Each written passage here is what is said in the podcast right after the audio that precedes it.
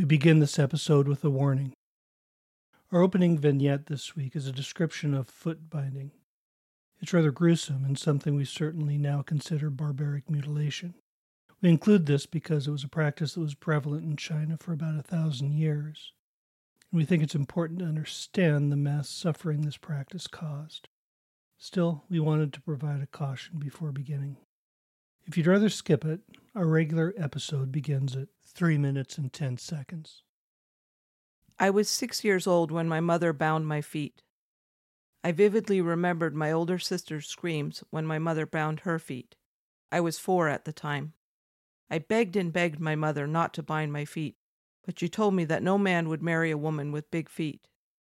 I told her I never wanted to get married, but she told me she wouldn't support a spinster daughter who was too afraid to bind her feet like every woman of our class.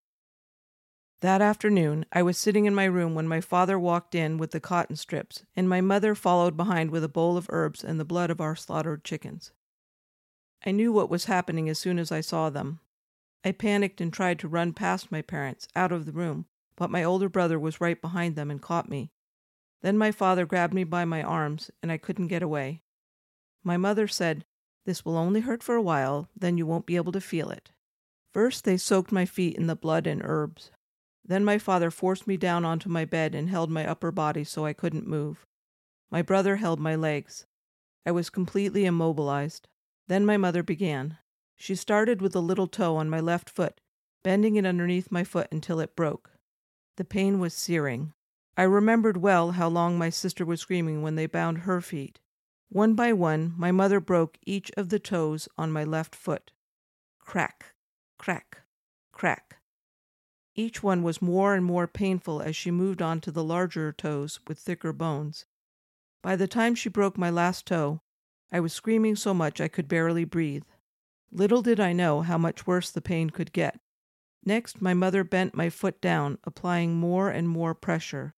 The pain was beyond imagining. I was screaming at the top of my lungs, but my mother kept forcing the top of my foot down until my arch broke. Then she started binding. I had so many broken bones in my foot, but my torment only continued. Now my mother took the binding cloth and bound my toes underneath my foot so tightly that they were folded over against the flesh of my sole. Then she started wrapping the cloth from around my toes to around my heel in a figure eight fashion. With each pass of the cloth, she pulled tighter and tighter, pulling my broken arch closer and closer to my heel. When she finally stopped, the pain was beyond excruciating. The agony seemed as though it had lasted forever, but they had only bound one foot. As my mother grabbed my other foot, my terror reached a fever pitch.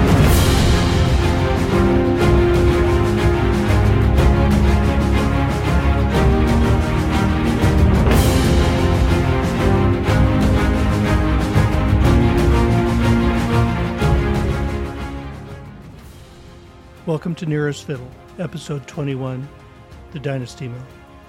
Today we get to enjoy one of our two rare forays outside the Western historical canon and look at Chinese history. We start with the Han Dynasty in 206 BC, and we'll finish with the end of the Ming Dynasty in 1644 AD. This was about the time the Europeans were wrapping up the Reformation and just finishing the Thirty Years' War.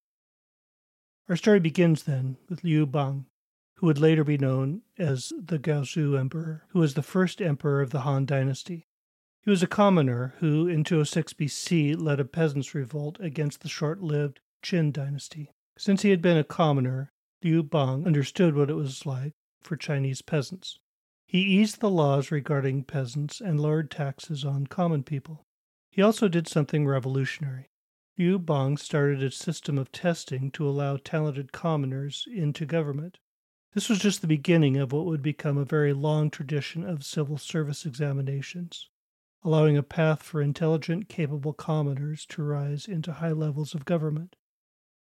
At one point, a former pig farmer passed these exams and became the imperial grand chancellor to the second emperor. A dowager empress placed her nephew, Wang Mang, on the throne in 980. He increased state run monopolies from two to six which disenfranchised much of the small Chinese middle class.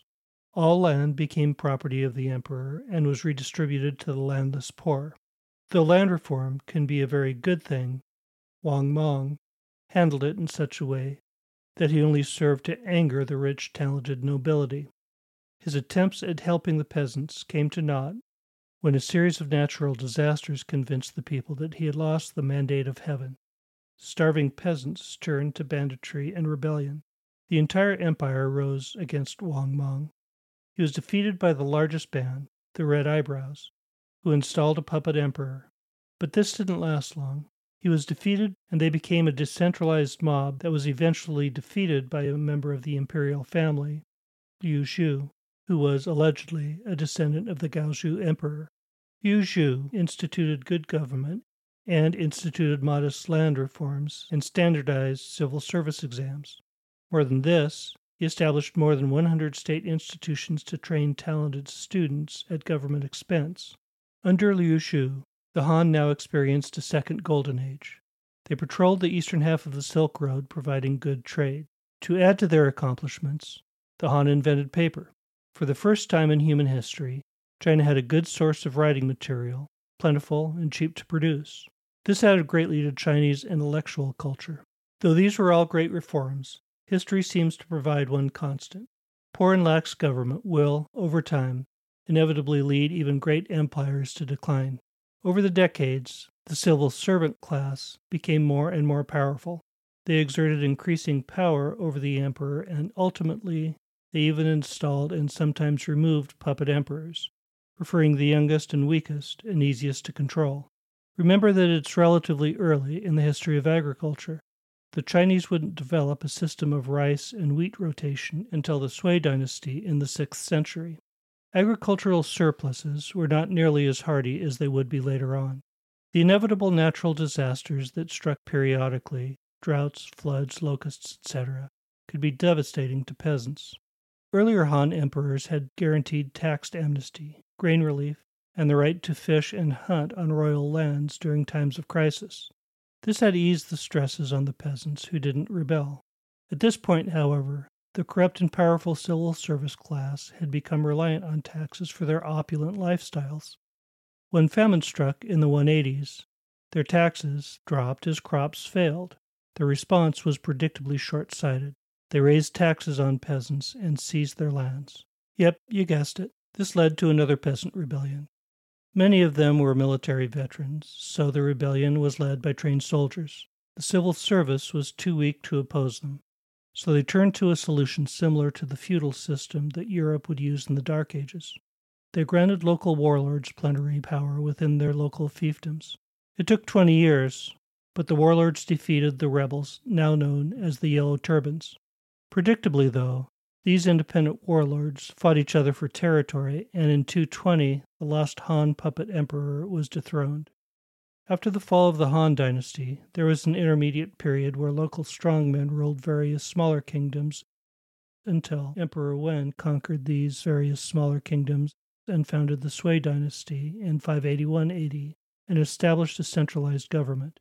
He was a Buddhist and ordered the building of over 4,000 Buddhist monasteries and convents.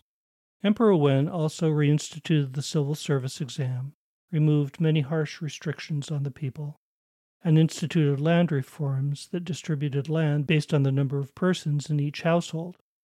China thrived under him and entered another golden age. This was during the early Dark Ages in Europe.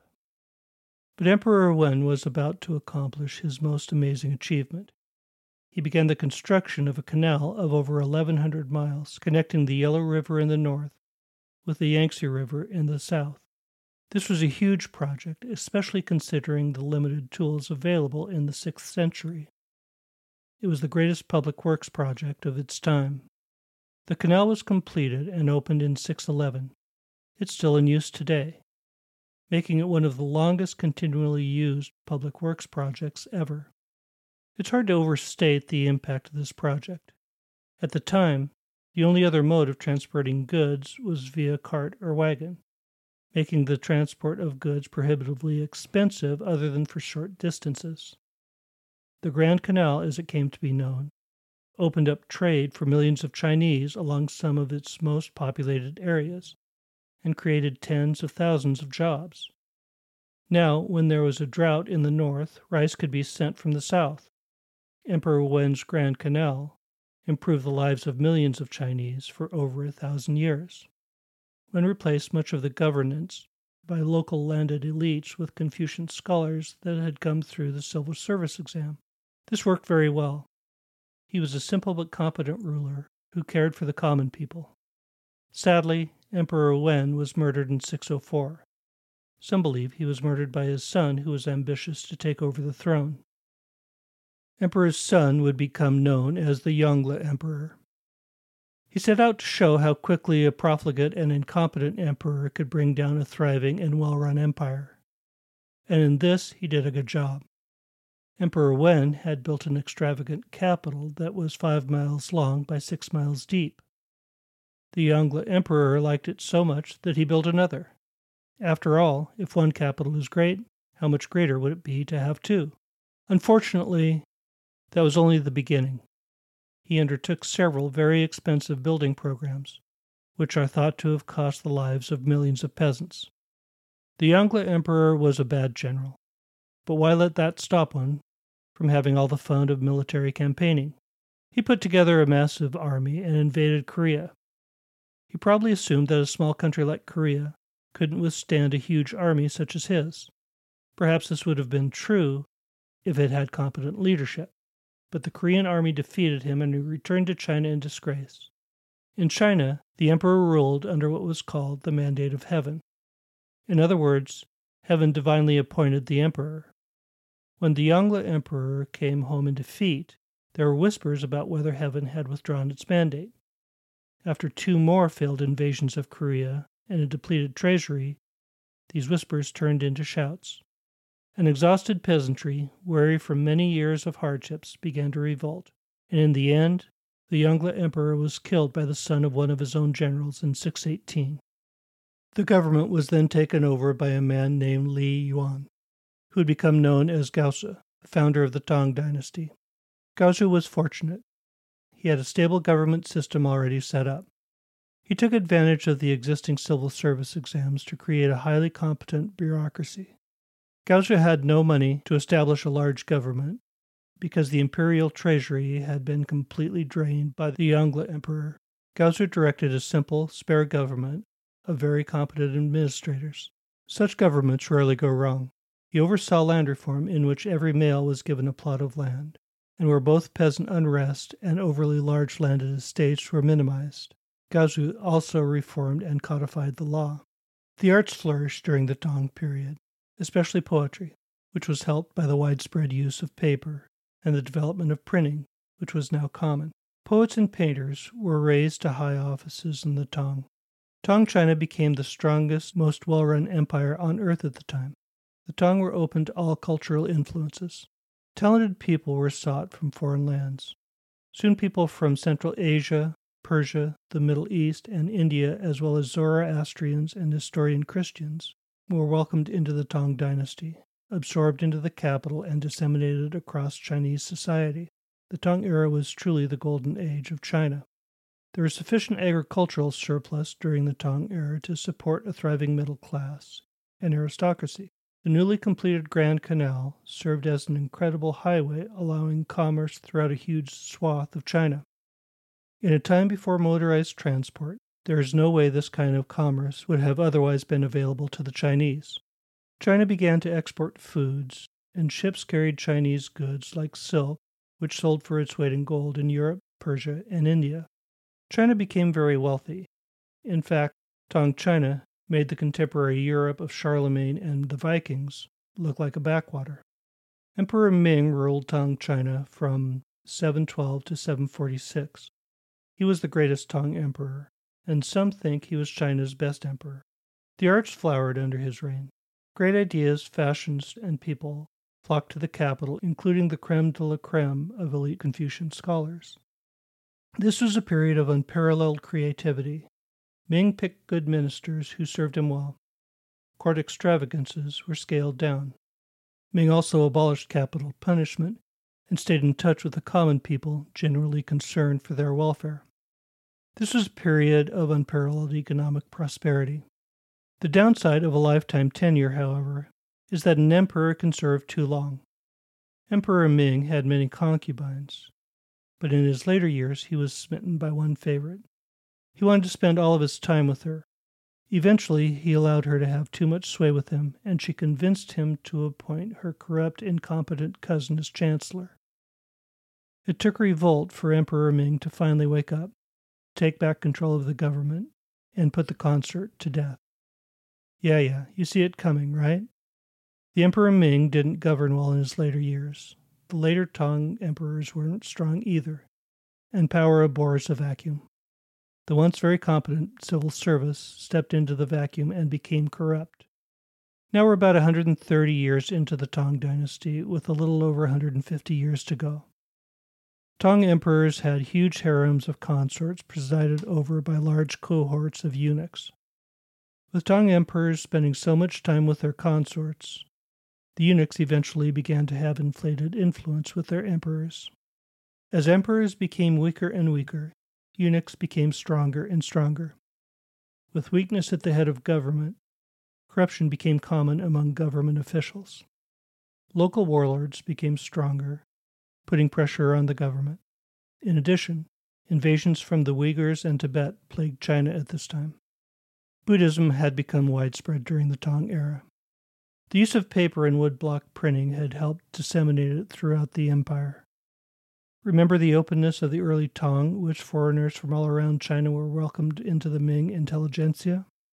Well, there's a phenomenon that might be termed late dynastic xenophobia that often seeps into dynasties in decline. Remember how we talked about the people in an empire's early phases working hard and being of strong character, and people in the later stages of an empire, when there's more wealth, not having the strong character of their early empire ancestors? People with less strength of character have lots of anxiety and fear outgroups, which can take the form of fear of foreigners, or xenophobia. In the late Tang Empire, this late dynastic xenophobia took the form of fearing anyone who was not either Confucian or Taoist. Nestorian Christians and other foreigners who had been welcomed by the early Tang were persecuted. But it was the Buddhists who suffered the worst persecution. The Confucians were happy to fan the flames of this anti Buddhist backlash, especially with popular sentiment going against the Buddhists and so much wealth stored in Buddhist temples. The government helped themselves to these temples and all their gold. The late Tang Empire whimpered along for quite a while, but finally, too much corruption, foreign invasions, and rebellions led to its inevitable end in 907 plunging China into another intermediate period with many warring groups. This one would last 53 years. Decades ago, when I was an undergrad, went to a small liberal arts school with a small history department that taught only European history. I thought this was too parochial, so I went to the University of Oregon for a year to study Chinese and Japanese history. I remember the big question back then was if the Tang dynasty hadn't imploded, would they have developed capitalism? With the Tang's vibrant and open society during its high period, it was tempting to say yes. But that was before we knew what we know now about dynamic systems. As thriving as the High was, it was still a controlled society and economy. But it's when open economic systems are permitted to operate without extensive and undue regulations that capitalistic economies develop. And for that, we're still going to have to wait to the Industrial Revolution. So, after the 53 year intermediate period, Song Taizu finally reunited all the warring groups and established the Song dynasty in 960. And again, there was a period of flourishing under the early Song reign. Chinese invented movable type and gunpowder. There was also an increase in the study of sciences with advances in biology and mathematics. Paper money, the magnetic compass, and clocks, among other things, were invented during the Song era. China's population reached perhaps a 100 million. And again, many scholars consider this to be the most advanced civilization in the world at the time. The Song created the first joint stock companies, something that Europe wouldn't develop for a few more centuries, and an open minded early Song attitude saw a resurgence of Buddhism, which ultimately became more accepted than it was even under the Tang dynasty. Taoism and the arts also enjoyed a resurgence. At the height of the Song, China was enjoying another golden age. Tragically, for millions of women, the practice of foot binding also began during this time. I apologize for the grisly nature of this episode's opening vignette. It's hard to listen to, and it was hard to write. I think it's important, however, to understand how barbaric this custom was. One reason it's important is because it shows a trend we have to understand if we're going to understand our historical journey to now. In almost all cases, these were mothers who were binding the feet of their daughters. They had undergone the procedures themselves when they were their daughter's age. How could they have been so callous to put their daughters through this kind of torture, knowing the pain they were inflicting? This is a procedure that, had it been carried out in a European medieval torture chamber, would have been considered one of the most barbaric methods in an already barbaric torture arsenal. Yet it was carried out on almost every upper class woman in China for a thousand years. Why would parents do this to daughters they loved? The answer is that we humans seem to have a compassion switch in which we are able to turn off our compassion for others, even when we see them going through tremendous pain or torture. As far as I can tell, we can't turn it off ourselves. Yet when we are acculturated to understand that certain pain is acceptable or even necessary, we, oddly, seem to be able to turn off our feelings of compassion for others and not feel their pain. This is different from actively enjoying the pain of an outsider, which I've called in a previous episode Schadenfreude joy. At any rate, Chinese upper class parents were able to endure the screams of their daughters for a thousand years, so that an upper class man would later be able to enjoy the status symbol of a crippled and impractical wife. After maybe a hundred years in power, corruption began to sink into the Song government. This led to political instability and popular unrest. One of the later Song emperors, Shenzong, recognized this and directed his prime minister to address and correct the problems. He twice attempted to introduce reforms in order to remedy the situation. Unfortunately for Shenzong, the political system had become entrenched, and the aristocracy by that time was too powerful. Conservative forces prevented his reforms both times, and the dynasty continued its long downward slide towards corruption and weakened central government. This decline coincided with several civilian uprisings that grew out of the hardships that occur when central government is unable to provide the basic needs of its peasants, especially in the wake of natural disasters. These revolts occupied the Song government and troops for a long time. Then attacks came from the north. The ancestors of the Manchurians captured huge swaths of territory in the north, and the Song were forced to pay them a massive ransom in order to prevent further invasions. Yeah, you got it. Any time you see an empire paying foreign forces not to invade it, you're probably looking at a dynasty that's headed for a fall. Eventually, the Song had to abandon the northern half of its empire and moved south to the Yangtze River Valley. There, the Song were able to reestablish themselves and survived for another 150 years or so. This period, known as the Southern Song, was notable for reforms and once again good government, including things like food assistance and medical aid for the poor. With better emperors, the Southern Song were able to last, even thrive for a time. Their luck ran out when Genghis Khan's grandson, the great Kublai Khan, turned his sights south toward the Song. The Song knew they were coming and needed assets to counter the anticipated Mongol hordes. To raise these needed funds, they confiscated the great estates of the upper aristocracy. You can imagine how excited the aristocracy was about this. They ultimately decided it would be better to be taken over by foreigners than to lose everything they had. Turns out that alienating your main supporters just before an invasion isn't a great strategy. Who knew? The Mongols conquered the Song in 1279 and created the Yuan dynasty. Under the Yuan dynasty, Kublai Khan reunited China. He was known as bringing together the best scientific, intellectual, and artistic minds in his court. His was a kingdom that sparkled with intellectual achievements and diversity.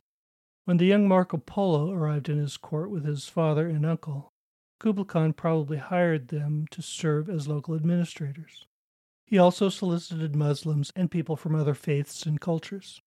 I've seen estimates that he hired 3 million laborers to expand the Grand Canal. This seems like an extraordinary figure, But whatever he did, it was on a large scale, and the expanded canal served to turbocharge a newly thriving Chinese economy. Kublai Khan also introduced programs to recover lands from war, as well as programs to improve economic growth and cultural development. In addition, he allowed the Song nobility who had surrendered to keep their wealth, thus ensuring a stable aristocratic class to keep the empire functioning. The status of merchants was also improved with Kublai Khan introducing measures to generate trade throughout the land. In turn, the merchants' success raised China's standard of living and turned China into a global center for trade and commerce. China enjoyed a new level of wealth in international trade. Along with this, there was a great blossoming of ideas and art and technology as a result of the intellectual talent that Kublai Khan had invited. I've seen him described as a wise leader who was loved by his subjects. Still, as Kublai Khan got older, he began to get lost in the pleasures of his court and left the administration of the empire more and more to his administrators. He became fat, alcoholic, and racked by gout. Eventually, he withdrew from public life and no longer attended the celebrations he once hosted. Once again, corruption and poor governance crept inexorably into government. This corruption accelerated greatly after Kublai Khan's death. Poor harvests, corrupt officials, bad governance, and a Mongol policy that looked down on ethnic Han Chinese all worked together to lead a series of peasant revolts against the Yuan. In the beginning, this was nothing that a well run government and enlightened social policies wouldn't have been able to fix. But bad emperors and corrupt ministers continued the Yuan government's death spiral. Then a series of floods caused the Yellow River to burst its banks, destroying farms and causing masses of peasants to have to flee. This, in turn, led to mass uprisings. The dying regime breathed its last, as its high officials remained mired in corruption and intrigue. A rebel warlord captured the capital at Dadu, modern day Beijing, and the dynasty was overthrown in 1368. The Ming established their empire within a few years of the fall of the Yuan. The first Ming emperor, Hongwu, established his capital at Nanjing in the south. He quickly established a flourishing empire with a vibrant economy. The Ming Chinese were seen by their neighbors as the most advanced, most civilized empire in the world. Most Chinese dynasties encouraged Confucian scholarship and values. Confucianism reinforced the Chinese hierarchy with peasants at the bottom and the emperor with his mandate of heaven at the top. This Confucian order was the Chinese counterpart to Europe's great chain of being. As I've mentioned, every pre industrial revolution agricultural society had a very strict class order. The Chinese were no exception.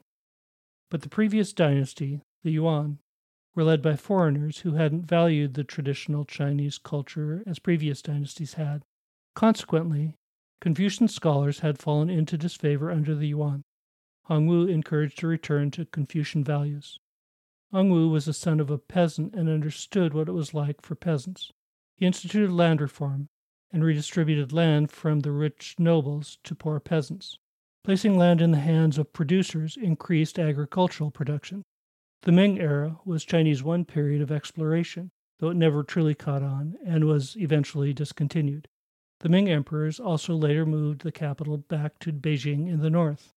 The huge capital, known as the Forbidden City, was built at this point in the Ming era.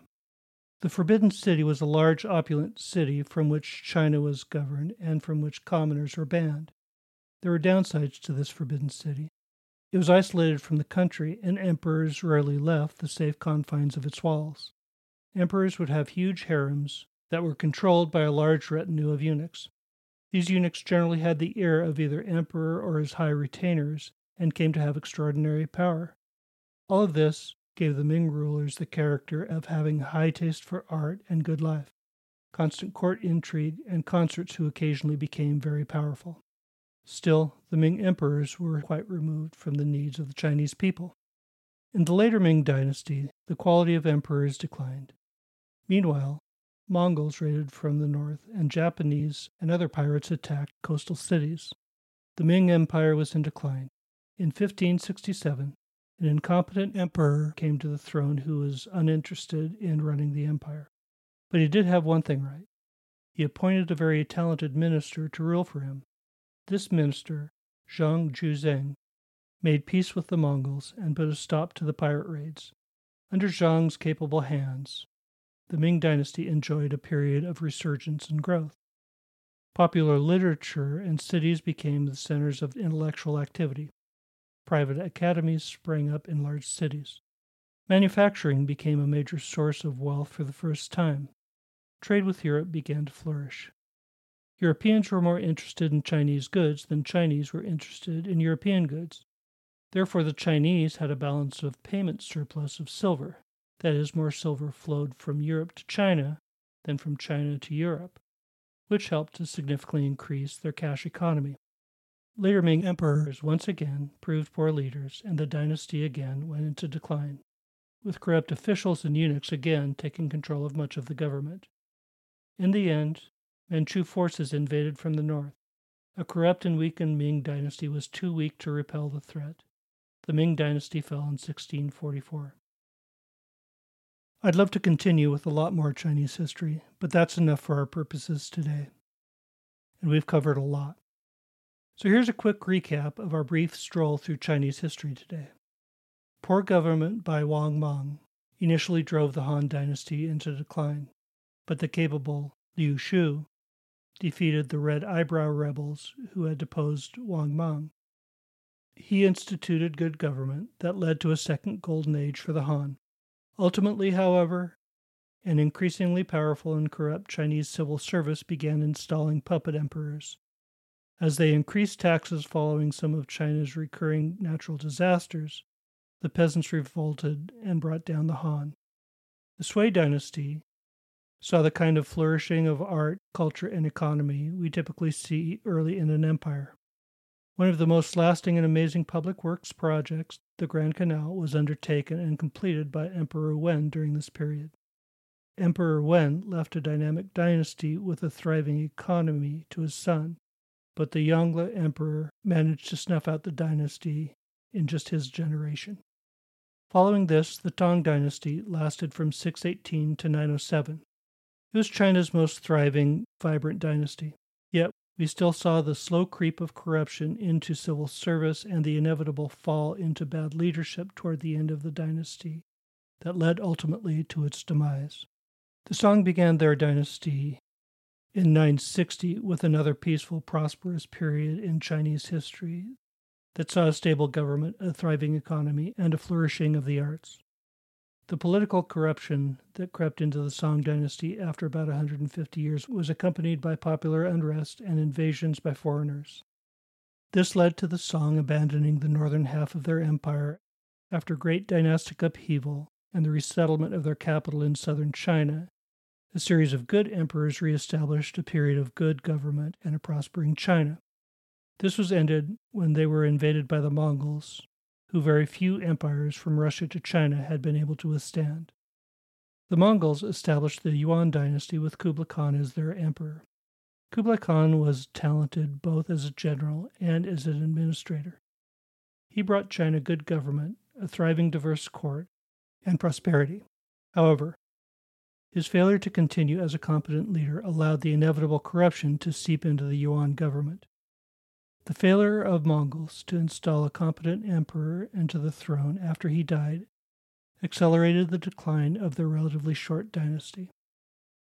The Ming dynasty, which installed itself next, obeyed the general pattern of good governance followed by slow decline accompanied by corruption by government officials.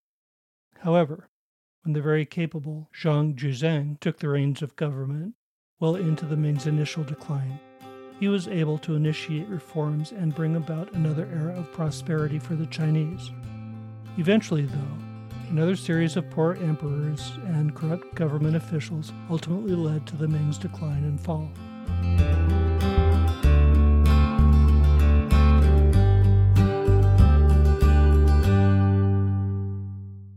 It was fun to talk today about the Chinese, who've been sadly absent from our story thus far. But covering so much Chinese history in such a short time almost feels like I presented a caricature of Chinese history. There's so much to it, and we barely scratched the surface. We didn't even get to the really interesting stuff that comes after the Ming. I hope at some point you can dig into some of this history in more depth. but we were able to talk about the one aspect of Chinese history that we needed to cover today. If you happened to listen to the trailer that we did for this podcast, you might remember that I mentioned that history is a wheel within a wheel.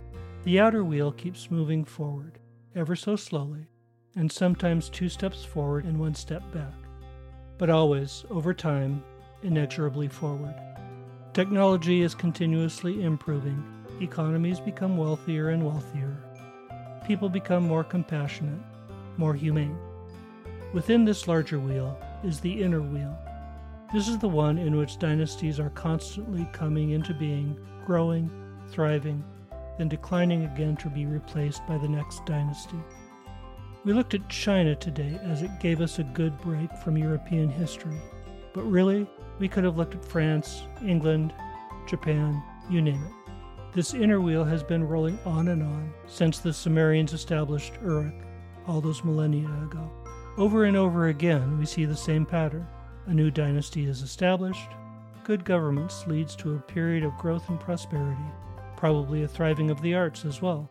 Over time, leaders who grew up with a silver spoon and a sense of entitlement come to power and don't have the strength of character their foremothers and fathers did. They're selfish and prove bad administrators. Corruption seeps into government, and the dynasties decline until they are overthrown and replaced by another. A dynasty can be like the Ming and find a period of resurgence after a period of decline if they get lucky enough to find a good leader. Think too of Augustus Caesar reforming the Roman Empire after the fall of the Roman Republic. This inner wheel has always rolled round and round, and it continues its revolutions today. Only now, advanced industrialized nations don't conquer other advanced industrialized nations so much, but they build up strong economies, dominate other weaker economies, and ultimately suffer the decline of their economy to be dominated in turn by stronger economies. I hope you've enjoyed our foray into China today. There's so much more to Chinese history than we've been able to talk about, but at least we've got a flavor for history's inner wheel, which we'll need to know when we get to analyzing the complicated mechanisms of where we are now. Next week, it's back to Europe. This week's read is Commissioner Lin and the Opium War by Hsin-pao Chang. It's an eye opener. Hsin-pao's book deals with a later period in Chinese history than we dealt with today, but it's a classic and deserves to be read. Enjoy. See you next week.